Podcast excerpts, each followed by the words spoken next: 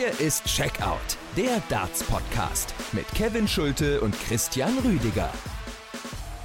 Hallo und willkommen zur nächsten Folge unseres Checkout WM Podcast Countdowns. Es ist Folge Nummer drei von sechs im Vorfeld der WM. Wir sind auch jetzt schon täglich für euch am Start. Ich bin Kevin Schulte hier im Podcast und begrüße natürlich wie immer Christian Rüdiger. Hi. Servus Kevin. Und tatsächlich haben wir jetzt heute einen der drei deutschen Spieler für euch am Start. Wir haben äh, direkt nach der Auslosung in der vergangenen Woche mit Florian Hempel gesprochen. War ein langes, ein intensives Gespräch. Sicherlich das ein oder andere Interessante nochmal aufgerollt. Jetzt auch äh, uns nicht äh, zu sehr auch nur auf die WM fokussiert. Wir sind ja auch so ein bisschen das gesamte Jahr durchgegangen, kann man sagen. Genau, das war ein sehr schwieriges auch für Flo, was er zum Schluss, ähm, ich möchte es mal so ausdrücken, retten konnte mit der Super League. War für ihn auch wichtig. Zweite WM in Folge ist vielleicht auch ein bisschen entspannend für den Beginn des kommenden Jahres, dass er eben weiß, zwei von zwei WMs gespielt in seinen ersten beiden Tourcard-Jahren. Und ja, hoffentlich gibt ihm das jetzt nochmal Selbstvertrauen für die, für die Weltmeisterschaft. Und nochmal die Info natürlich bekommt ihr diesen Podcast überall kostenlos auf sämtlichen Podcast-Plattformen und natürlich bei unseren Freunden von Sport1 in der Sport1-App und in, auf sport1.de. Und jetzt würde ich sagen, werden wir auch nicht mehr euch lange auf die Folter spannen. Wir gehen jetzt einfach mal direkt rein ins Gespräch mit Florian Hempel, melden uns im Nachgang nochmal und ähm, ja, erstmal viel Spaß. Wir haben heute hier bei Checkout äh, Florian Hempel zu Gast zum zweiten Mal in Folge qualifiziert für die WM für den Ali Pelli. Grüß dich, Flo. Hi. Ich grüße euch. Schönen Dank, dass ich hier sein darf. Ähm, ja, haben wir einen schönen Abend. Ne?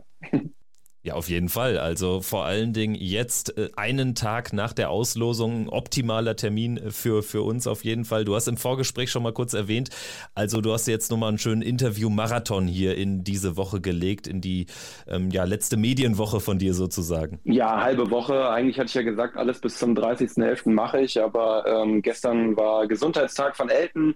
Das war ein Riesending. Vormittags noch äh, ein Dreh mit der ARD. Da sind ja auch dann immer Sportschau, Mittagsmagazin, da sind sie ja alle heiß auf einen.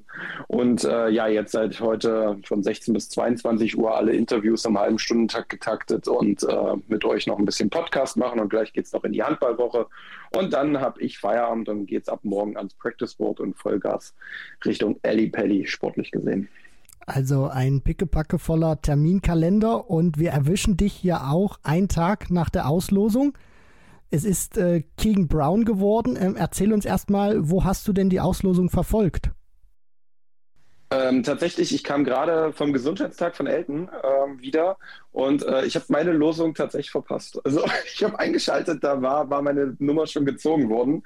Ähm, ich habe es ich dann äh, gesehen, irgendwer hatte mich äh, auf Instagram in der Story äh, verlinkt. Ich kannte auch meine Losungsnummer noch nicht. Das hat sich alles ein bisschen gezogen dort. Und ähm, ja, dann äh, irgendwann 20 Minuten später habe ich dann auch den gesetzten Spieler erfahren. Ähm, ja, aber war jetzt nicht, nicht, nicht schlimm, dass ich da jetzt nicht live dabei war. Ehrlich gesagt geht das auch immer so schnell. Also die, die PDC macht das ja, oder Sky Sports macht das ja immer so schnell, dass man wirklich gar nicht mehr mitkommt. Also im Prinzip äh, lohnt es sich auch kaum, das live zu schauen, weil man gefühlt nach vier Paarungen schon den Überblick verloren hat, weil Wayne Mardell und Mark Webster offensichtlich noch einen Bus kriegen müssen oder so. Anders ist das ja nicht zu erklären. Es ging wirklich so unglaublich schnell. Und ähm, ja, Keegan Brown ist dein Gegner. Keegan Brown, der in diesem Jahr, so ehrlich muss man sein, nicht so viel gerissen hat, aber natürlich ein Turnier gewonnen hat und äh, das maßgeblich dann natürlich auch ausschlaggebend die 12.000 Pfund Preisgeld dafür, dass er dann am Ende hier über die Pro Tour qualifiziert ist. Das hast du nicht geschafft. Du hast es über die Super League gesch geschafft. Wir sprechen natürlich gleich noch über dein Jahr. Aber jetzt so auf den ersten Blick, es hätte auch schlimmer kommen können, oder? Bei den Spielern, die da so im Lostopf waren? Ja, also was heißt schlimmer? Ich meine, es sind 32 Spieler, die sich über die Pro Tour qualifiziert haben. Ähm, das heißt, alle 32 Spieler haben es äh, ja, verdient dabei zu sein und sind alles klasse Dartspieler, muss man ganz klar sagen. Äh, sicherlich ist der ein oder andere in einer besseren Form als äh, der ein oder andere. Ähm, Josh Rock muss man da natürlich ganz klar äh, als erstes benennen. Das wäre jetzt auch vielleicht nicht unbedingt mein Traumlos gewesen. Aber ähm, dadurch, dass äh, dieses Jahr kein Deutscher im Lostopf 2 war, war ich relativ entspannt in der Auslosung. Und jetzt ist es ja so, du wirst gegen King Brown antreten. Der Sport 1-Experte Robert Marianovic, der hat jetzt auch schon mal so eine kleine Analyse zu den Deutschen abgegeben und meinte auch, dass so eine Partie in der ersten Runde eine 50-50 ist. Zumindest jetzt mal so auf dem Papier. Was glaubst du? Also kannst du sagen, jo, Keegan Brown ist einer, da ist er jetzt nicht unbedingt der Favorit oder du der Favorit, sondern das ist ausgeglichen und es wird auf die Tagesform ankommen. Ja, was, ähm, das ist immer ganz schwer zu sagen. Ich meine, King Brown ist so ein erfahrener Junge, der ist seit Jahren auf der Tour, hat dieses Jahr einen Players Championship Titel geholt. Ähm, sicherlich nicht die überragendsten äh, Spiele an dem Tag gezeigt, aber er hat den Titel und äh, der hat äh, somit mindestens einen Titel mehr als ich. Ich weiß gar nicht, wie viele er hat. Und ähm, es kommt halt auf diese 45 Minuten an im Ellie Pelli und äh, äh, darauf gilt es jetzt einfach, sich vorzubereiten, dass ich an dem Tag ähm, mein bestmögliches Spiel ans Board bringe und dann wird es für Keegan Brown so oder so schwer. Ich habe gesehen, äh, er spielt gegen die Tourcard aktuell auf Platz 64 dort auf Merit. Also wenn er verlieren sollte, muss er halt auch äh, wirklich äh, schauen, was um ihn drumherum passiert. Ansonsten geht es in die Q-School. Das heißt, da ist halt bei ihm schon, was zumindest die Tourcard betrifft, äh, ein bisschen mehr Druck drauf. Wie er mit dem Druck am Ende des Tages umgeht, ob das gut oder schlecht für mich ist, das äh, können wir erst in 14 bis 21 Tagen sagen, je nachdem, wann ich spiele. Ja, tatsächlich mehr oder weniger so eine Art Do-or-Die-Match für ihn tatsächlich. In der Rolle bist du äh, glücklicherweise natürlich nicht. Ich habe jetzt nur ein Match gefunden, in äh, der ihr aufeinander getroffen seid in einer Partie. Äh, am 27. März, da hast du 0-6 verloren. Äh, keine Ahnung, was da los war. Aber ansonsten hast du irgendwelche Berührungspunkte mit Keegan Brown oder ist es einfach nur einer von 127 anderen auf der Tour? Äh, ich habe einen besseren Be Be ähm, Berührungspunkt mit Keegan Brown. Letztes Jahr habe ich gegen ihn auf der Tour gespielt und äh, das das war der letzte Tag, vorletzte Tag, äh, wo es für mich, äh, also von vier Pro-Tour-Tagen, und da ging es für mich äh, um die WM-Quali. Ich wollte ja über die Pro-Tour rein. Und er war da am dritten Tag mein Erstrundengegner. Und ich habe da 6-5 gewonnen mit einem 104er-Finish, das weiß ich noch, ähm, weil genau dieser Sieg äh, ausgereicht hatte, damit ich über die Pro-Tour ähm, ja, zur WM fahre. Und da äh, war ich dann safe. Also da war es für mich ein Do-or-Die-Spiel und das konnte ich äh, für mich entscheiden. Dieses Jahr habe ich 0-6 verloren gegen ihn. Äh, hätte es jetzt auch nicht nochmal wiederholen müssen unbedingt. Sorry. ja, ja, die andere Erinnerung gefällt mir deutlich besser. Also äh, soweit ich weiß, habe ich jetzt zweimal gegen ihn gespielt, einmal gewonnen, einmal verloren und äh, das sind so die Berührungspunkte, die ich mit ihm hatte, zumindest sportlich gesehen. Und jetzt ist es ja auch so, dass du natürlich schon sportlich auf ihn getroffen getroffen bist, ist jetzt so die Art und Weise, wie Keegan Brown spielt, also auch vom Tempo her, vom Rhythmus, aber auch so von der Art und Weise, also macht er Mätzchen oder keine, ist das etwas, wo du, wo du sagst, gegen den spiele ich ähm, ganz gerne, weil er mir einfach so von der Art und Weise liegt, oder ist dir das im Prinzip egal, wie jemand spielt? Ja, er hat einen ganz vernünftigen Rhythmus, damit komme ich ganz gut klar. Ähm, jetzt Mätzchen oder so habe ich überhaupt nicht mitbekommen äh, in den Spielen äh, gegen mich. Äh, wenn da mal irgendwelches Klappern war oder so, war das vielleicht nicht unbedingt beabsichtigt, aber ich erinnere mich an nichts. Also äh, ich denke, wenn er da am Paddy hm, sollte mit Klar Darts klappern, glaube ich, höre ich das auch nicht. Dieses Jahr ist ja höchstwahrscheinlich ausverkauft, also hoffentlich ausverkauft. Letztes Jahr mussten ja leider einige, äh, gerade deutsche Fans, die Tickets zurückgeben. Ähm, ich denke, das wird einfach ein tolles Spiel auf hoffentlich hohem Niveau, ohne Mätzchen, ohne Stunk, ohne irgendwas, weil King ist ein, soweit ich ihn kennengelernt habe, ein Fair, äh, Fairplay äh, fairer Sportsmann. Jetzt kennt man ja auch schon den gesamten Turnierbaum. Ähm, der Sieger eurer Partie bekommt es mit der 5 der Welt, der neuen Nummer 5 der Welt, Luke Humphreys, zu tun. Spieler, der jetzt wirklich in den vergangenen zwölf Monaten nochmal so das nächste Level erreicht hat. Hat man es denn zumindest mal irgendwie im Hinterkopf? Also du wirst es dir sicherlich jetzt schon angeschaut haben, aber ähm, ist da auch irgendwie mehr Gedanken, äh, sind dann mehr Gedanken noch dabei oder sagt man sich wirklich, ach, erstmal zählt nur diese Auftaktpartie für mich und dann schaue ich weiter, so wie es im letzten Jahr ja so erfolgreich lief für dich. Ja, ich schaue nur auf das erste, erste Spiel. Ähm, wenn ich da verlieren sollte, bringen bring mir jegliche Gedanken in Runde 2 nix oder woanders hin. Äh, volle Konzentration auf Keegan Brown und wenn ich das gewinnen sollte, dann schaue ich weiter, was da kommt.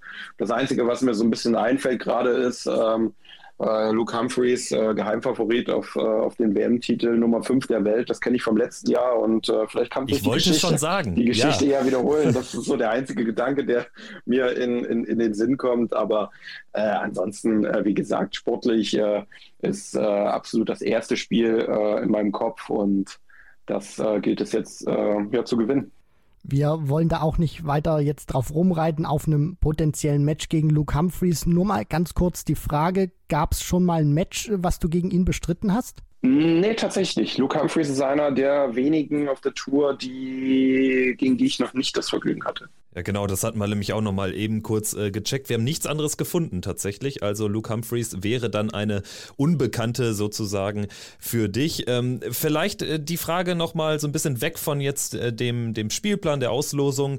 Generell, also wir sprechen mit dir am 29.11., einen Tag nach der Auslosung haben wir eingangs erwähnt. Wie ist denn jetzt so deine Vorbereitung, dein weiterer Ablaufplan bis zur WM? Du weißt natürlich noch nicht, wann genau es losgeht, aber ähm, skizzier das vielleicht mal so ein bisschen grob für uns. Ja, also ich mache das im Grunde exakt wie letztes Jahr. Das hat ja im Vorfeld der WM auch ganz gut funktioniert, ähm, dass ich die ganzen Medientermine ähm, bis zum 1. Dezember abwickle. Ab da ist halt der volle Fokus aufs äh, Practice Board gerichtet. Das bedeutet einfach wirklich jeden Tag äh, sechs bis acht Stunden am Board stehen, vielleicht mal ein bisschen mehr, vielleicht auch mal eine Stunde weniger. Da gucke ich jetzt nicht auf die Uhrzeit, ähm, richte mich da auch nach meinem äh, ja, auch Körper. Ne? Man muss halt auch einfach schauen, äh, wie fit ist man. Das bringt nichts, wenn ich am Vorabend vielleicht noch bis 1 Uhr auf dem Turnier war und nächsten Früh schon wieder am, um 8 Uhr an Bord stehe. Da muss man auch einen gewissen Rhythmus finden. Kommt ja auch darauf an, wann ich spiele. Spiele ich am Abend, ähm, werde ich meine Trainingsstunden eher in den Abend verlegen, werde ich einen Nachmittagsspiel haben, werde ich meine Trainingsstunden eher so Richtung Mittag und Nachmittag legen, um dann halt auch wirklich meinen Biorhythmus anzupassen. Also exakt wie letztes Jahr. Ähm, werde einige regionale kleine Turniere spielen, habe da auch ein bisschen was gefunden, ein, zwei Mal nach Holland fahren, ein, zwei Mal hier in Köln und äh, Umgebung trainieren. Und ansonsten, äh, ja, rund um Darts natürlich auch äh, Sport. Äh, ich gehe ähm, schwimmen, also ich schwimme ganz gern. nicht zu weit raus, aber schwimmen. Und, und, und besser nicht im Rhein, ne, habe ich nee, gehört. Nee, nee, da sollte man das auch nicht machen. Nee, wenn dann nur mit dem Strom. Aber ähm, nein, also ich gehe ganz gern schwimmen und äh, mache äh, mach rundherum auch noch ein bisschen Fitness. Man muss körperlich fit bleiben und ähm, ja, das gehört natürlich auch dazu. Sehr schön. Jetzt hast du auch so ein bisschen deinen Fahrplan schon mal äh, skizziert, wie du das jetzt bis zu deinem Match angehen wirst. Und wenn der Spielplan dann auch raus ist, wenn du dann auch weißt, du wirst an dem, dem Tag spielen. Wie sieht das jetzt so aus, wo man das Ganze noch nicht ganz skizzieren kann, beziehungsweise wo das noch in der Schwebe ist, wann du spielst? Ähm, wirst du trotzdem so einen bestimmten Ablaufplan haben? Meinetwegen, du, du spielst jetzt an Tag X und sagst dann eben, du reist zwei, drei Tage vorher an. Wie wirst du das da angehen? Genau, also der Plan ist, zwei Tage vorher anzureisen. Ähm, gebucht hatte ich jetzt schon mal im Vorfeld für den 14. Ich spekuliere so ein bisschen auf den 16. oder 17. am Abend zu spielen. Ähm, die Flüge haben ganz gut gepasst für den 14. Ähm, hatte ich jetzt im Vorfeld einfach ein bisschen günstiger gebucht. Sollte es nicht so sein, kann ich kostenfrei umbuchen. Also das heißt, finanzielle Einbüße habe ich da nicht. Ähm, sollte es doch der 20., 21. werden, ähm, je nachdem.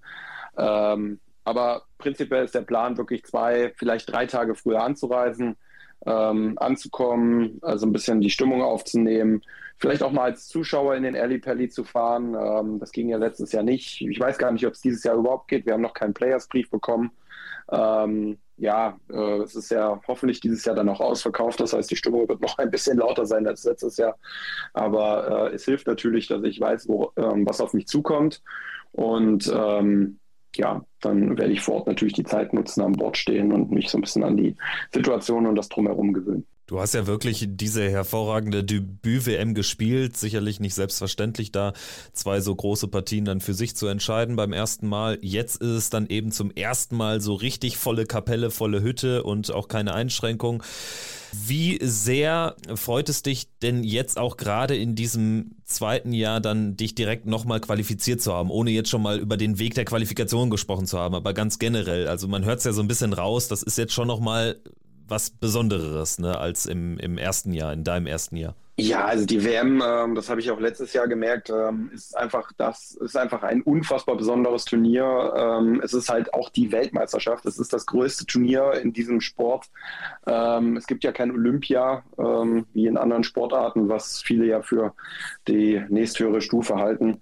Ähm, dementsprechend eine größere Bühne gibt es nicht. Die Aufmerksamkeit ist enorm äh, medial wie auch äh, zuschauerschnitttechnisch vor den Fernsehern und äh, ja, das ist einfach was Besonderes und das merkt man auch. London, also das einzige Turnier in London zur Weihnachtszeit, ist natürlich auch was echt, echt Schönes, da ähm, das Ganze mitnehmen zu dürfen. Und äh, ja, da freue ich mich natürlich sehr drauf und äh, wichtig sind natürlich auch die 7.500 Pfund für die Order of Merit. Nächstes Jahr muss ich mein erstes Jahr verteidigen. Da fallen direkt mal 35.000 direkt raus, WM und EM. Das heißt, da habe ich einen äh, Stapel zu verteidigen. Jetzt sind es schon mal 7.500 weniger. Und äh, ja, das, das, das hilft natürlich auch. Jetzt ist es natürlich auch so, deine zweite WM, du konntest sicherlich auch ein Stück weit lernen, beziehungsweise auch schon mal reflektieren, wie das das erste Mal im Ellipelli gewesen ist. Welche Erkenntnisse nimmst du denn jetzt aus diesem letzten Jahr, beziehungsweise aus der vergangenen WM und was nimmst du dir vor, vielleicht auch besser zu machen als im vergangenen Jahr? Ja, also ganz klar, es war eine tolle WM, es war eine ordentliche WM. Ähm, ich habe, äh, denke ich, äh, gezeigt, dass ich Dart spielen kann und habe auch für eine Überraschung gesorgt, hat natürlich auch einen riesen Boom um meine Person gegeben. Ähm, das nimmt man natürlich als positiven Aspekt mit. Äh, allerdings hat es mir auch gezeigt, äh, wie viel, wie viel Luft noch nach oben ist. Äh, in der dritten Runde dagegen Raymond Smith zu verlieren, ist sicherlich keine Schande, weil Raymond Smith da wirklich eine tolle Partie gezeigt hat. Aber er hat das gespielt, was ich spielen wollte und hätte eigentlich müssen. Und äh, ja, das, äh, ich glaube, der, der, der Draw in diesem Turnier letztes Jahr war gar nicht so schlecht, weil in der nächsten Runde hätte Mervyn King gewartet, auch ein toller Dartspieler, dem ich aber auf der Tour schon zwei, dreimal begegnet bin und alle Spiele samt gewonnen habe. Ähm, da hätte vielleicht was gehen können, aber genau das hat mir aufgezeigt, wie viel Luft noch nach oben ist, wie viel Arbeit ich da noch einstecken muss, wie viel ich noch lernen muss. Und ähm, das sind die tatsächlich wichtigeren Erkenntnisse in meinen Augen als der sportliche Erfolg, was natürlich alles toll ist, was, was, was, was auch wirklich Spaß gemacht hat, was mich auch glücklich gemacht hat. Aber wichtig ist immer, ähm, ja, zu wissen, wie viel Arbeit man noch einstecken muss. Aber vielleicht nochmal weg so von den sportlichen Resultaten und den Erkenntnissen, die du da rausgezogen hast. Irgendwas, äh, was du am Ablauf nochmal anpassen würdest, wenn du vor Ort bist? Oder ähm, hat da wirklich alles rund um äh, die, die Spieltage, die, die Abende gepasst bei dir? Ähm, ja, rundherum hat eigentlich fast alles gepasst. Also sollte es dieses Jahr nochmal so kommen, dass ich einige Tage in London verbringe und nicht nach dem ersten Spiel direkt nach Hause fliegen muss, ähm, dann würde ich sicherlich in den Tagen dazwischen mehr Zeit am Practice Board verbringen. Man durfte letztes Jahr äh, aufgrund der Corona-Situation sich nur zweimal zwei Stunden am Practice Board eintragen. Äh, es sollten halt nicht so viele Spieler gleichzeitig in dem Raum drin sein wegen, der, äh, wegen dem Infektionsrisiko. Ähm, wie das dieses Jahr äh, gehandhabt wird, ob das wieder so ist oder nicht, das sehe ich auch erst, sobald der Playersbrief da ist. Ähm, sollte es genauso sein, wird es auf jeden Fall ähm, so sein, dass ich mein On-Tour-Board mitnehme, um dann halt auch auf dem Zimmer zu trainieren. Äh, ja, das hat äh, letztes Jahr vielleicht ein bisschen gefehlt, gerade in der Zeit über Weihnachten ähm, wo dann fünf Tage, sechs Tage zwischen dem Spiel Pause waren, was sich dann natürlich auch anfühlt wie ein neues Turnier. Ähm, ja, das ist eine Situation, die kannte ich bis dato nicht. Die muss ich besser handeln. Und ich denke einfach, ein paar mehr Practice Starts könnten da schon helfen. Bleiben wir noch äh, kurz bei der WM, beziehungsweise machen dann auch so nahtlosen und flüssigen Übergang zu dem äh, Jahr 2022, weil das ja auch immer die WM sozusagen der Abschluss eines Jahres ist und der Beginn eines neuen. Wie war das jetzt auch so für dich gewesen nach der Weltmeisterschaft, nachdem du, du hast es auch gerade gesagt, eine, eine gute WM, eine ordentliche WM gespielt hast? Hast du dir eventuell, ohne das jetzt zu wissen, vielleicht ein bisschen zu viel Druck selber gemacht oder dann ein bisschen mehr erwartet, nachdem du die dritte Runde erreicht hattest für das Jahr 2022? Ähm, nee, also Druck selber mache ich mir zwar immer, aber ich äh, habe gelernt, mir nicht zu viel Druck zu machen. Ich bin, glaube ich, eher, ich glaube, es ist eher das Gegenteil. Ähm, es waren unfassbar harte vier Monate 2021. Viel Reiserei, Turnier am Turnier, Series da, European Tour hier, wieder zu einer Series, dann wieder European Tour, dann EDC und, und, und. Das kam Schlag auf Schlag. Ähm, dann auf einmal WM-Ende und man fällt so ein bisschen, ich will nicht sagen in ein Loch, aber man kommt zur Ruhe. Und äh, der Körper holt sich dann natürlich auch so ein bisschen Erholung. Dann macht man auch ein paar Tage Urlaub. Und ich glaube, ich habe da einfach vielleicht ein paar Tage zu viel Urlaub gemacht und habe einfach zu spät wieder angefangen, mich in diesen Modus zu versetzen. Ähm, war einfach, ja, einfach ein paar Tage, vielleicht auch eine Woche lang zu lazy. Ähm, dann der neue Tourkalender, ähm, das, äh, beziehungsweise der neue alte Tourkalender. Äh, man ist das Wochenende weg, zwei Pro-Tour-Turniere, ein Qualitag, dann geht noch ein Tag für die Anreise drauf. Das heißt, vier Tage ist man weg, drei Tage ist man zu Hause. Und das Woche für Woche, das war extrem schwer für mich, mich da anzupassen, weil ich es halt bis dato nicht so kannte. Ich kannte es eher so, dass man halt wirklich äh, regelmäßig weg ist oder dann halt mal ein, zwei Wochen zu Hause und dann wieder regelmäßig weg. Und ähm, ja, das äh, fiel mir nicht leicht, damit umzugehen bin ich ganz ehrlich. Und äh, das gilt es nächstes Jahr besser zu machen, weil der Kalender wird sich nicht mir anpassen, sondern ich muss mich dem Kalender anpassen. Aber das Schöne ist, ich weiß jetzt, was auf mich zukommt. Ich habe jetzt ein komplettes Tourjahr so mitgemacht, wie man es eigentlich kennt. Und ähm, ich sehe das nicht unbedingt als mein, ja, unbedingt zweites Jahr an. Ich sehe es eher gefühlt mal wie mein erstes richtiges Jahr an. Ja, zumal ja dein erstes auch gar nicht so lange ging, weil du natürlich erst äh, mit, mit deutlich Rückstand dann auf die Tour äh, gehen konntest. Ne? Also na, erst nach den UK Open etc. Und dann hattest du ja da, diesen guten Lauf auf der Pro Tour hingelegt. Deswegen auch da äh, würde meine Frage so ein bisschen ansetzen. Es passt ganz gut gerade, weil ähm, du sagst, also es ist irgendwie jetzt so vielleicht der erste Block, der jetzt vorbeigeht, aber nicht so dieses klassische erste, zweite Jahr.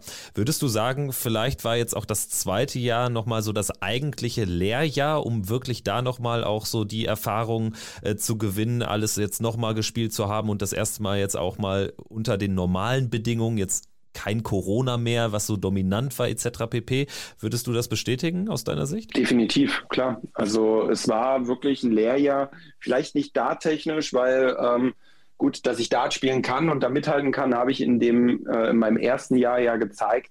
Aber gerade das drumherum, den Kalender, die Reiserei, die Strapazen, das äh, mit dem Kopf auch aus, äh, also auszublenden. Man wäre ja auch gerne mal länger als drei Tage zu Hause. Ähm, dann bleibt der sportliche Erfolg aus. Man geht von 30 Players Championship Turnieren 15 Mal in der ersten Runde raus.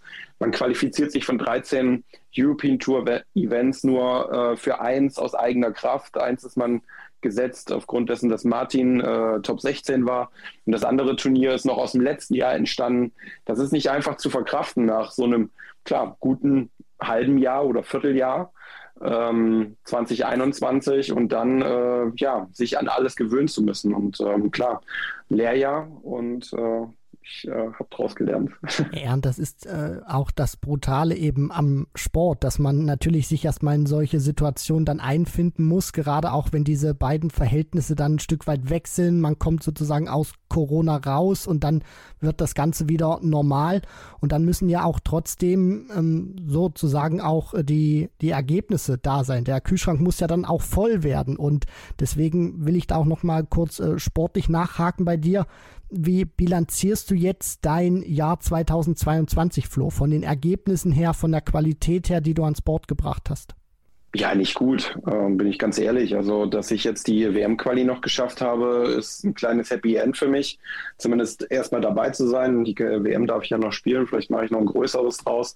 Aber äh, rein sportlich, wenn ich jetzt die Pro-Tour sehe, und ähm, die ganze European Tour war das äh, für mich persönlich eine, äh, ja nicht nur eine kleine Enttäuschung, eine herbe Enttäuschung. Ähm, wie ich gerade schon gesagt habe, ich gehe von 30 Players Championship Turnieren 15 Mal in der ersten Runde raus. Wenn ich von diesen 15 Spielen, und wir reden wirklich nur von 15 Spielen, nicht von Turniertagen, nur ein paar mehr gewinne, sagen wir vier, fünf Spiele, das wäre ein Drittel davon. Das ist nicht unbedingt viel. Das wäre nur ein Erstrundensieg. Gehe ich auf jeden Fall in die Players Championship, ähm, in die genau, Players Championship Finals mit rein. Stehe vielleicht auf der Pro Tour oder auf Merit näher dran für die WM-Quali. Ähm, ja, und dann würfelt man da ein bisschen was durcheinander. Dann spielt man vielleicht die eine oder andere European Tour mehr, ähm, weil es halt dann auch da ein bisschen entspannter läuft. Dann geht man da einfach äh, ja, mit einem besseren Gefühl rein und ähm, das ist halt nicht gewesen. Habe einiges verpasst. Nicht ein großes Turnier spielen dürfen, ähm, bis auf die WM jetzt aus eigener Kraft, habe die EDC verpasst, Grand Slam verpasst, ähm, ja, alle anderen Turniere verpasst. Die, lediglich die UK Open war ich dabei, aber auch das wäre ich dabei gewesen ähm, aufgrund meiner Tourcard und damit kann ich nicht zufrieden sein. Das äh, ist nicht mein Anspruch. Bewertest du es vielleicht aber auch so ein bisschen als Fluch der guten Tat, dass natürlich die Erwartungen an dich jetzt auch ganz andere waren, als wenn du jetzt, ich sag mal, in der ersten Runde bei der WM sang- und klanglos ausgeschieden wärst, als wenn du Peter Wright jetzt im ersten äh, Jahr auf der EDC-Bühne nicht schlägst, also wenn du so ein, ich sag mal, normaleres erstes Jahr gespielt hättest, dann wären ja die Erwartungen auch ganz andere gewesen, weil du sagst ja auch jetzt zu Recht, ne, also bis 15 Mal rausgegangen, schaffst du irgendwie drei, vier, fünf Mal äh, häufiger die erste Runde und äh, qualifizierst dich vielleicht äh, statt für ähm, ein Turnier sportlich dann für, für drei European Tours, dann hätte das ja auch dieses Jahr wieder über die Proto gereicht. Also selbst in diesem aus deiner Sicht schlechten Jahr warst du ja jetzt nicht so weit weg wie auch 20, äh, 30 andere Spieler auf der Tour, die für Major-Teilnahmen, so ehrlich muss man sein, soll nicht despektierlich klingen, aber ist ja nun mal so, die dafür einfach nicht in Frage kommen. Also zu diesem Spielerkreis gehörst du ja, hast du ja quasi noch nie gehört in deiner PDC-Laufbahn. Mm, ja, aber ähm, wenn man jetzt mal sieht, dass ich vielleicht im ersten Jahr nicht so gut abgeschnitten hätte, allein schon bei der WM und EDC, dann äh, fehlt mir da wieder eine Menge Preisgeld und dann würde ich jetzt um die Tourcard bangen. Also äh, vielleicht hätte ich dann äh, das eine oder andere Preisgeld auf der Pro Tour mehr mitgenommen, aber das hätte sich vielleicht nicht unbedingt aufgehoben, dann wäre wieder äh, anderer Druck gekommen von mir selber. Die Erwartungshaltung, die du ansprichst, die natürlich geschnürt wird äh, äh, von außen und von innen, ähm, die von außen lasse ich sowieso nicht an mich heran. Also das habe ich gelernt in meiner äh, Karriere schon als Handballer, dass man die Erwartungshaltung von außen tatsächlich äh, irgendwie abblockt und wirklich nur das an sich heranlässt von, von dem engsten Familien- und Freundeskreis, was wirklich wichtig ist und was auch einem weiterhilft. Die Erwartungshaltung an mich selber, die ist immer die gleiche. Ich will immer gewinnen. Ich will zeigen, dass ich Dart spielen kann. Ich will mit den Besten mithalten. Ich will die Besten schlagen ähm, dass mir das vielleicht dieses Jahr nicht so oft gelungen ist wie letztes Jahr. Ähm, ja, das liegt aber nicht an meiner eigenen Erwartungshaltung, das liegt ähm, ja an den Faktoren, die ich vorhin benannt habe. Ja, und jetzt ist es auch so, dass wenn gerade in Darts Deutschland die Ergebnisse von den deutschen Spielern nicht so sind, wie das vielleicht einige Fans ganz gerne hätten, dann ja ist das natürlich auch für die immer ein gefundenes Fressen in den Medien oder in den Kommentarspalten auf Social Media, dann da kräftig in die Tasten zu hauen und immer sehr viel Kritik abzulassen. Und da habe ich immer so ein bisschen das Gefühl, dass da alle Spieler über einen Kamm geschert äh, werden und dass da auch immer sehr viel dann äh, zusammenkommt. Du hast auch gerade schon gesagt, dass du Kritik an dich nicht heranlässt. Aber wie ist das jetzt so, gerade wenn man über die Kritik spricht, die ihr auch aushalten müsst? Wie empfindest du das, Flo? Ist das in irgendeiner Art und Weise, ähm, ja, ich will nicht sagen gerechtfertigt, aber wie ähm, ja, blickst du da drauf, was da manche Leute teilweise schreiben? Ähm, in keinster Weise ist Kritik falsch. Also ich lasse Kritik sicherlich auch zu. Ich bin selbst mein größter Kritiker und ähm, das ist äh, sicherlich das letzte und äh, der größte Fehler, den man machen kann als Profisportler, keine Kritik äh, zuzulassen und an sich heranzulassen, weil sonst wird man nicht mehr besser. Ohne Kritik äh, kann kein Erfolg entstehen, ist meine Meinung. Ähm, was halt einfach zu weit geht, sind halt einfach diese ganzen ähm, Hassreden, Beleidigungen, äh, Drohungen und was da alles geschnürt wird. Das gehört einfach nicht. Also ich weiß nicht, wie diese Menschen äh, erzogen wurden. Ich kann mir nicht vorstellen, dass äh, die Eltern äh, derer äh, stolz darauf sind, dass deren Kinder sowas schreiben.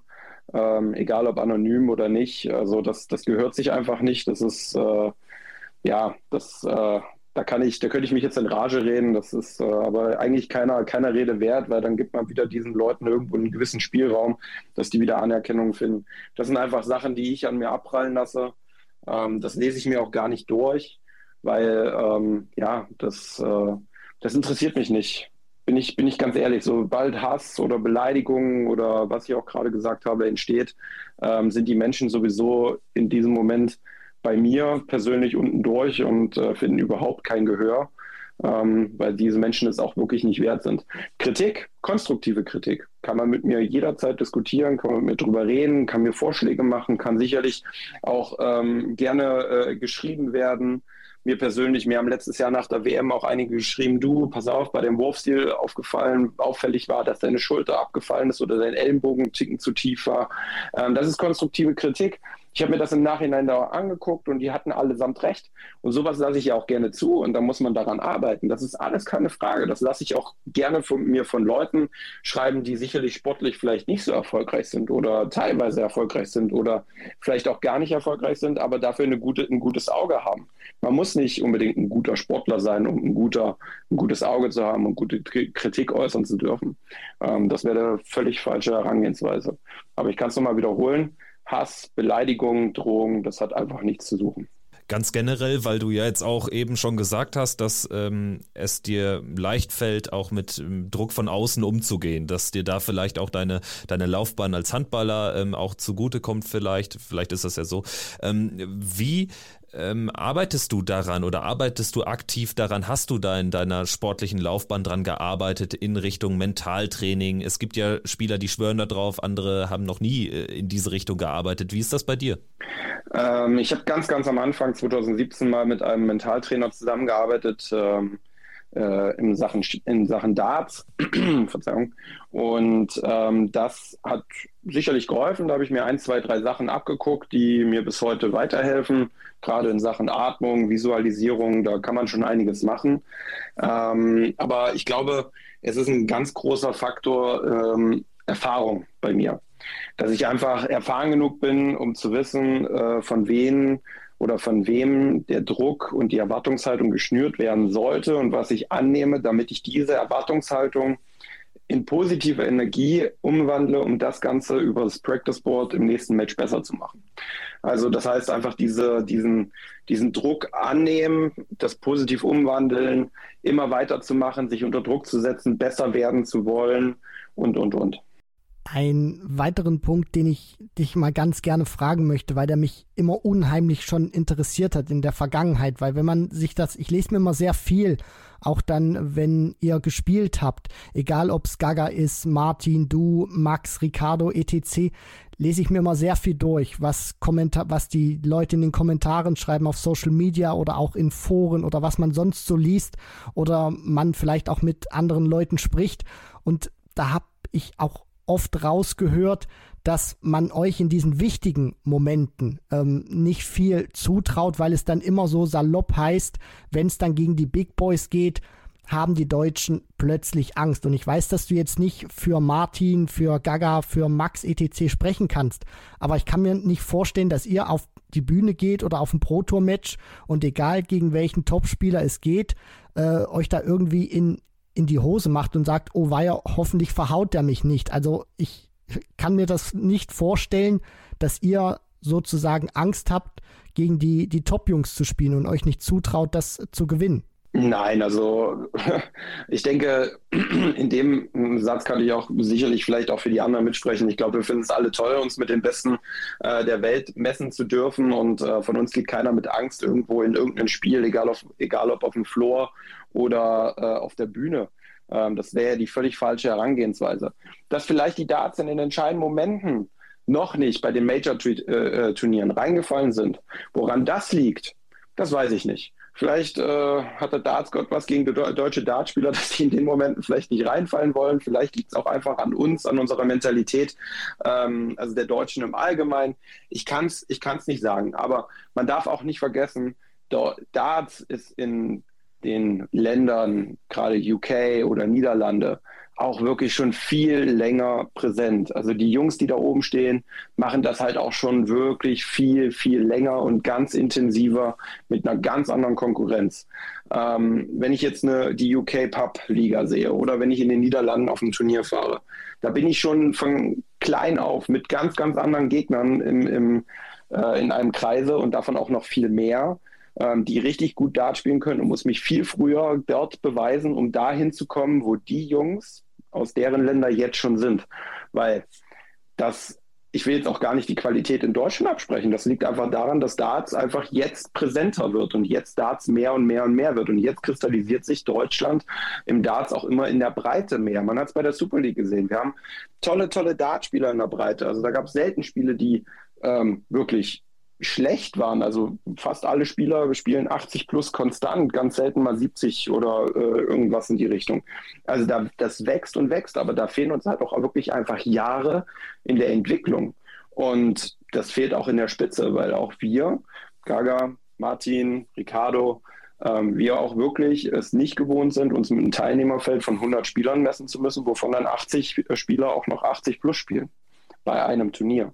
Und ich persönlich, ich spiele seit 2017 Darts. Ähm, ich mache das seitdem ich 17, 27 bin und bin froh, dass ich das jetzt so erfolgreich mache, wie ich es heute mache. Und äh, ich kann von Erfahrung eigentlich auch gar nicht reden. Ja, danke für die Einblicke. Ist ja auch quasi so ein Status quo des deutschen Dartsports, ne, wo es noch hakt und mangelt, ist, ist klar, ne? dass man den Rückstand auf England, auf die Niederlande nicht eben in zehn Jahren aufholen kann.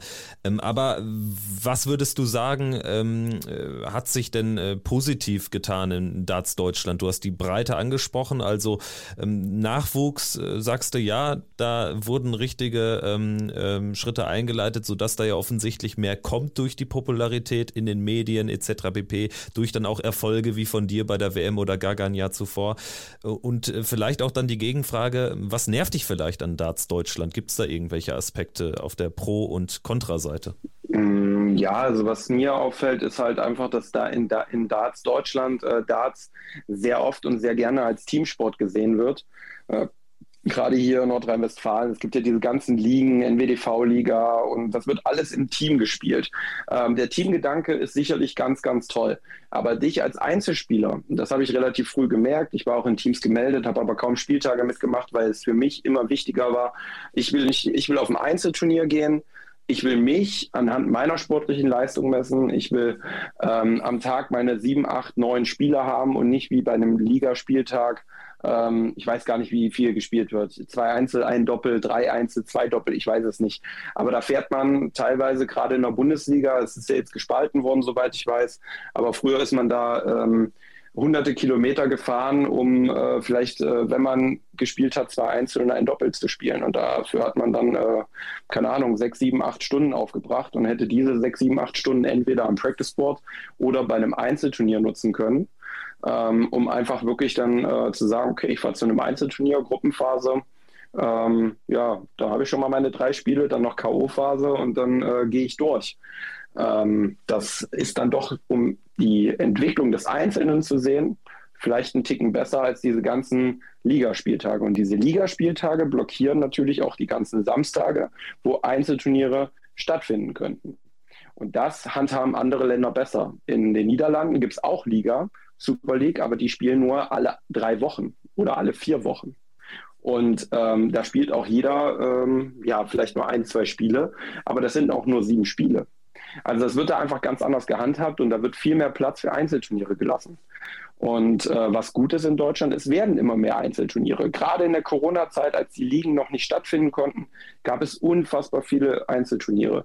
Es wird mittlerweile ja in äh, Deutschland auch in Hauptrunde und in Trostrunde äh, unterteilt. Das gibt es ja in Holland auch viel. Nach der Gruppenphase ähm, spaltet man. Ja, oder Gold, Silber, Bronze und sowas. Ne? Genau, Dass Gold, da Silber, Bronze, mal, genau, ja, ja. richtig. Und da wird dann einfach so innerhalb einer Gruppenphase nochmal sortiert, dass du dann auch wirklich gegen Spieler auf deinem Niveau in der K.O.-Runde spielst.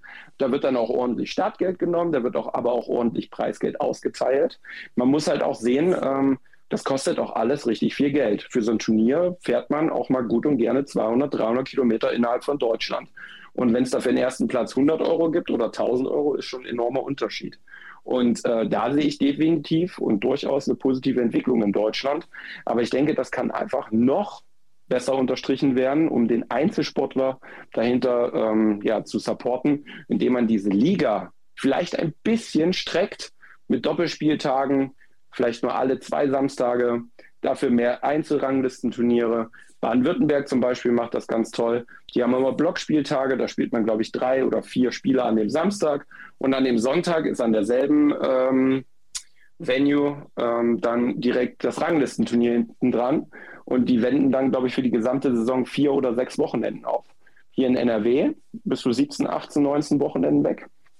Da bleibt nicht viel Platz für Einzelturniere. Also halten wir fest, es ist auf jeden Fall noch Raum für Entwicklung da und auch für Verbesserung. Aber, und das hat man auch gerade gehört, es tut sich natürlich was in Darts Deutschland, sowohl von der Turnierorganisation und Struktur aber natürlich auch von den Spielern und von der Qualität, wenn man da nochmal so ein bisschen den Bogen ähm, ja ziehen möchte. Ich kann mich immer dran erinnern, als wir 2012, 2013, da hat man sich wahnsinnig gefreut, wenn bei der WM überhaupt Deutsche dabei waren. Und jetzt reden wir von zwei gesetzten Spielern bei einer WM. Also da soll auch mal einer sagen, dass die Entwicklung nicht in die richtige Richtung geht. Und weil du auch die Qualität angesprochen hast und die Entwicklung, die Super League zeigt das auch ganz gut, was da mittlerweile für Averages gespielt werden, was da auch für Spieler dabei sind, die in Deutschland keine Tourcard besitzen, aber trotzdem unglaubliche Darts spielen können. Lukas Wenig fällt mir da ein, Dragutin Horvath natürlich, René Eidams hat sich gut präsentiert. Aber natürlich auch äh, Fabian Schmutzler, der tolle Averages spielen kann, oder auch Nico Springer. Und auf den möchte ich jetzt zu sprechen kommen, gegen den du das äh, Finale bei der Super League äh, gespielt hast. Da hat man dann auch im Nachhinein gehört, dass da was gewesen sein soll. Jetzt haben wir Nico Springer nicht direkt gefragt, Flo. Erzähl mal so aus deiner Sicht, äh, was du da wahrgenommen hast in diesem Finale. Ja, es war ein äh, tolles Finale, sportlich gesehen. Also ich glaube, wir haben uns da die Dinger gut um die Ohren gepfeffert. Und ähm, ja, es wurde halt zwischendurch mal ein bisschen hitzig da oben. Und ähm, wie ich das schon im Interview danach gesagt habe, ich denke, da haben sich einfach ein, zwei Situationen ergeben, wo er sich provoziert gefühlt hat und ich habe mich provoziert gefühlt. Und das hat sich einfach hochgeschaukelt. Man darf nie vergessen, Klar, Darts äh, ist ein relativ ruhiger und entspannter Sport, aber es ist immer noch Sport. Da gehören Emotionen auch bis zu einem gewissen Punkt dazu.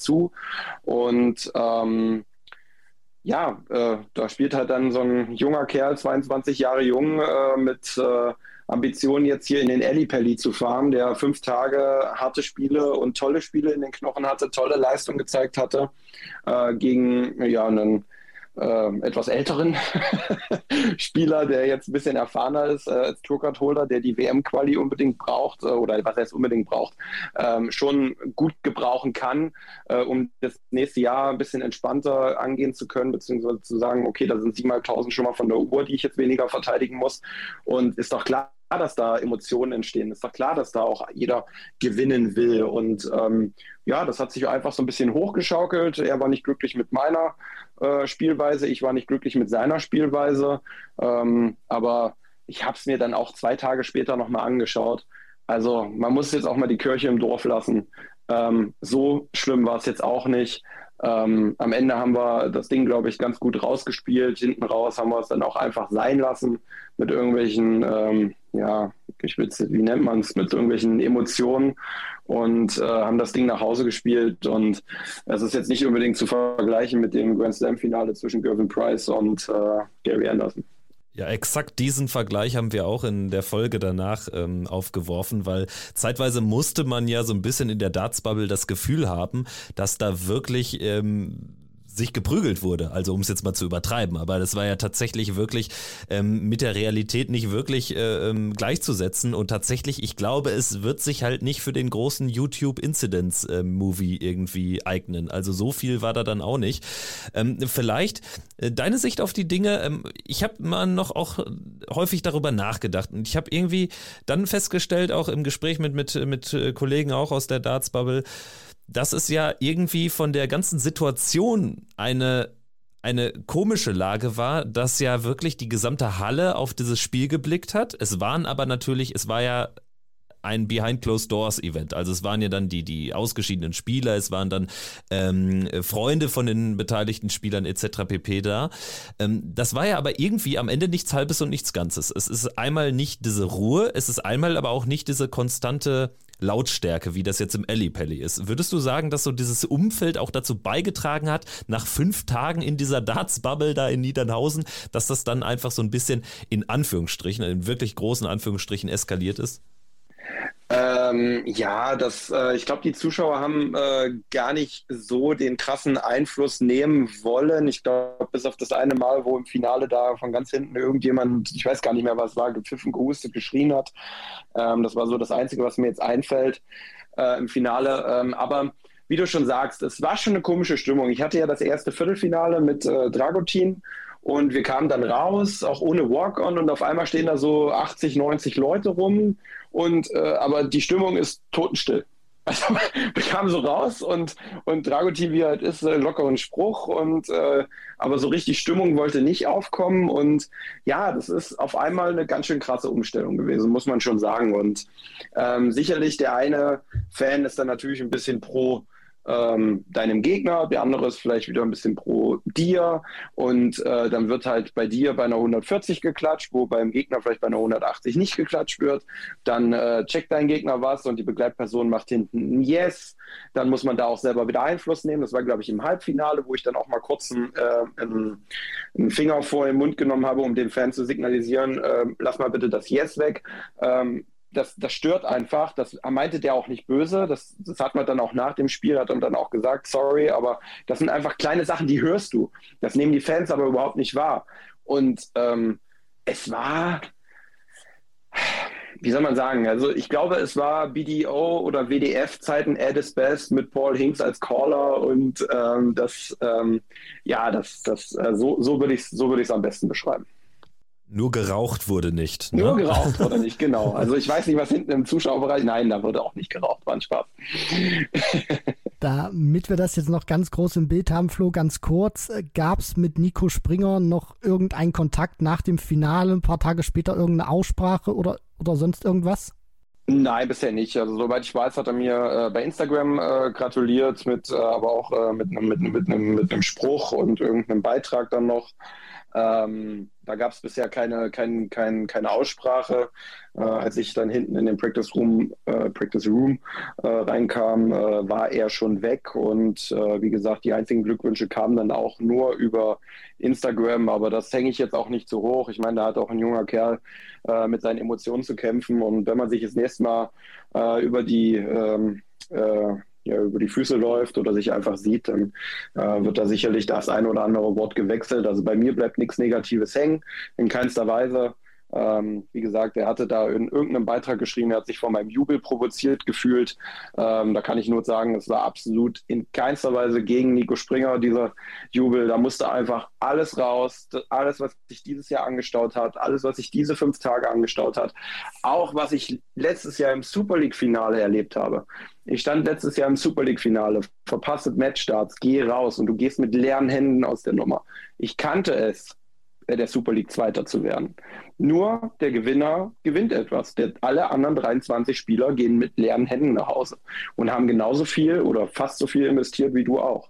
Und ähm, ja, das ist da einfach in dem Moment einfach rausgebrochen aus mir. Und da kam irgendwie auch so ein bisschen der alte Handballer, diese Emotionen, dieses äh, ja, Rauslassen der Emotionen ähm, hoch. Und äh, ja, als ich dann da hinten von den Boards wieder kam, war Nico schon bei den Callern. Dann habe ich gedacht, okay, dann gehst du jetzt auch zum Caller und zum Schreiber äh, gratulieren und dann war er schon weg. Ähm, ich glaube, das war dann auch einfach ein, ja, einfach unglücklich gelaufen in dem Moment. Hätte ich da vielleicht nicht so ausgiebig gejubelt, hätte er mir die Hand gegeben. Er wollte vielleicht nicht so lange warten. Das war auch gar nicht böse von ihm gemeint. Ich finde, das äh, sollte man jetzt nicht zu hoch hängen und niemandem die Schuld geben. In keinster Weise. Ja, und dass man mit Emotionen auch erfolgreich Dart spielen kann, das beweist ja die aktuelle Nummer eins der Welt auch. Und die kommt ja auch aus einer anderen Sportart, also äh, dass das vielleicht dann auch tatsächlich so ein bisschen ähm, von der von der alten Handballkarriere herrührt, ist sicherlich ähm, nicht von der Hand zu weisen. Vielleicht ganz zum Abschluss. Wir haben jetzt ähm, eine knappe Dreiviertelstunde miteinander gesprochen. Wir sprechen auch jetzt zu diesem Zeitpunkt, weil du dich eben für die WM hast qualifizieren können. Aber ganz im Ernst, bei 2 zu 6 Rückstand in diesem Spiel, hast du da wirklich noch dran geglaubt oder ist dann dann einfach so diese jetzt erst recht Mentalität ähm, aus dir rausgekommen? Ja, es war völlig, äh, völlig verrückter Finaltag. Ich meine, ich glaube, ich lag in, in den ganzen vier Tagen davor nur ein oder zweimal zurück oder so und das, oder dreimal. Äh, die Spiele hatte ich, glaube ich, dann verloren. Ähm, und an dem Tag stand ich dann ähm, lag ich dann, lag ich dann 1-3, 1-4 und 2-6 zurück und musste mich jedes Mal zurückkämpfen. Aber ähm, ich habe immer an mich geglaubt. Ich ähm, habe immer gewusst, okay, ich kann hier nochmal ein paar Darts draufpacken, ich kann nochmal besser scoren. Und wie du schon sagst, jetzt erst recht äh, Mentalität, jetzt, jetzt gib ihm und ähm, ja, dann ähm, einfach gekämpft bis zum Umfallen und äh, ja, ich wurde belohnt. Florian Hempel war das, einer von drei deutschen WM-Teilnehmern im Ali Pelli. Am 15. Dezember geht's los. Natürlich auch hier begleitet von uns im Podcast. Und ja, ich sag's jetzt einfach mal so frei geradeaus. Ich würde dich auch gerne so jubeln sehen. Und wenn dann Keegan Brown den Handschlag verweigert, ich würde es akzeptieren. Also viel, viel Erfolg, viel Glück im Ali Pelli. Und dann hören wir uns vielleicht im Laufe des Turniers oder danach wieder. Machen wir. Vielen, vielen Dank. Dankeschön, dass ich hier sein durfte. Danke dir, Flo. Und jetzt ab in die Handballwoche. Ja, dann noch zum Handball des Jahres gewählt hier. Mach's gut, ja? Bis dahin, ciao, ciao. Soweit also das sehr intensive, das lange, aufschlussreiche Gespräch mit Florian Hempel. Er ist da ja immer sehr, sehr straight in seinen Aussagen, lässt aber auch viel Raum zu, finde ich. Also ähm, ist auch ein wirklicher Gesprächspartner, mit dem man sehr, sehr gerne sich unterhält. Also ich finde es immer sehr, sehr spannend, mit ihm zu sprechen. Ich fand auch jetzt tatsächlich nochmal die Aussagen auch zu Super League äh, sehr, sehr interessant. Also da scheint ja immer noch ein, durchaus ein bisschen Tension äh, drin zu sein in der ganzen Geschichte ja, man konnte es so leicht durchhören in den ein oder anderen Passagen, um es mal so auszudrücken. Auf der anderen Seite fand ich das Gespräch auch sehr interessant, weil es eines unserer intensivsten Gespräche war, denke ich mal, die wir auch geführt haben mit den Deutschsprachigen, auch von der Länge her. Und ähm, ja, auch da nochmal Danke an Flo Hempel, dass er sich da ausführlich auch die Zeit genommen hat für uns. Und wir wünschen ihm natürlich alles Gute, maximalen Erfolg im Ellipelli und hoffen auch, dass er sich das, was er sich jetzt vornimmt und was er auch gesagt hat im Vorfeld, das dann auch in die Tat umsetzen kann. Und du hast es äh, schon angekündigt, es äh, gibt auch hier natürlich noch O-Töne, Interviews äh, von Martin Schindler, Gabriel Clemens oder mit den beiden. Das heißt also, ihr werdet da auch noch die anderen deutschen Vertreter hier zu Ohren bekommen im Podcast. Wir haben auch noch was Besonderes vorbereitet und es wird natürlich noch diese XXL Giga-Folge geben mit Informationen zu allen 96 Teilnehmerinnen und Teilnehmern der WM. Am 15. Dezember geht los. Dies war Teil Nummer 3 unseres Checkout WM Countdowns. Wir laden euch ein, natürlich mit uns bei Discord auch uns zu vernetzen. Da können wir dann auch abseits der Folgen so ein bisschen ins Gespräch kommen. Ansonsten sind wir natürlich bei Instagram zu finden und ganz wichtig, der Podcast muss abonniert werden und dann müsst ihr natürlich jeden Tag reinhören. Also in diesem Sinne viel Spaß jetzt bei den nächsten Folgen. Ab morgen geht es schon weiter und ja, der WM-Start, er rückt ja auch immer näher. So sieht's aus. Die Vorfreude wird von Tag zu Tag größer, fühlt sich immer noch so ein bisschen weit weg an irgendwie, aber wenn es dann losgeht, dann ist man sofort drin. Das ist so ein bisschen anders, finde ich, als bei anderen Sportarten. WM so ein bisschen plustert sich auf, dann äh, jetzt noch unabhängig von der Winter-WM in Katar ging es mir auch immer so bei den anderen WMs immer so, ist so ist halt irgendwie so ein es rückt halt näher, aber die Vorfreude kommt halt noch nicht. Dann hast du das Eröffnungsspiel und kommst halt irgendwie so langsam rein. Aber ich finde, bei der Darts-WM bist du direkt drin und das macht es für mich umso, umso besser. Ein gutes Schlusswort. Also bleibt dran hier im Podcast und dann hören wir uns morgen wieder. Macht's gut. Ciao, ciao.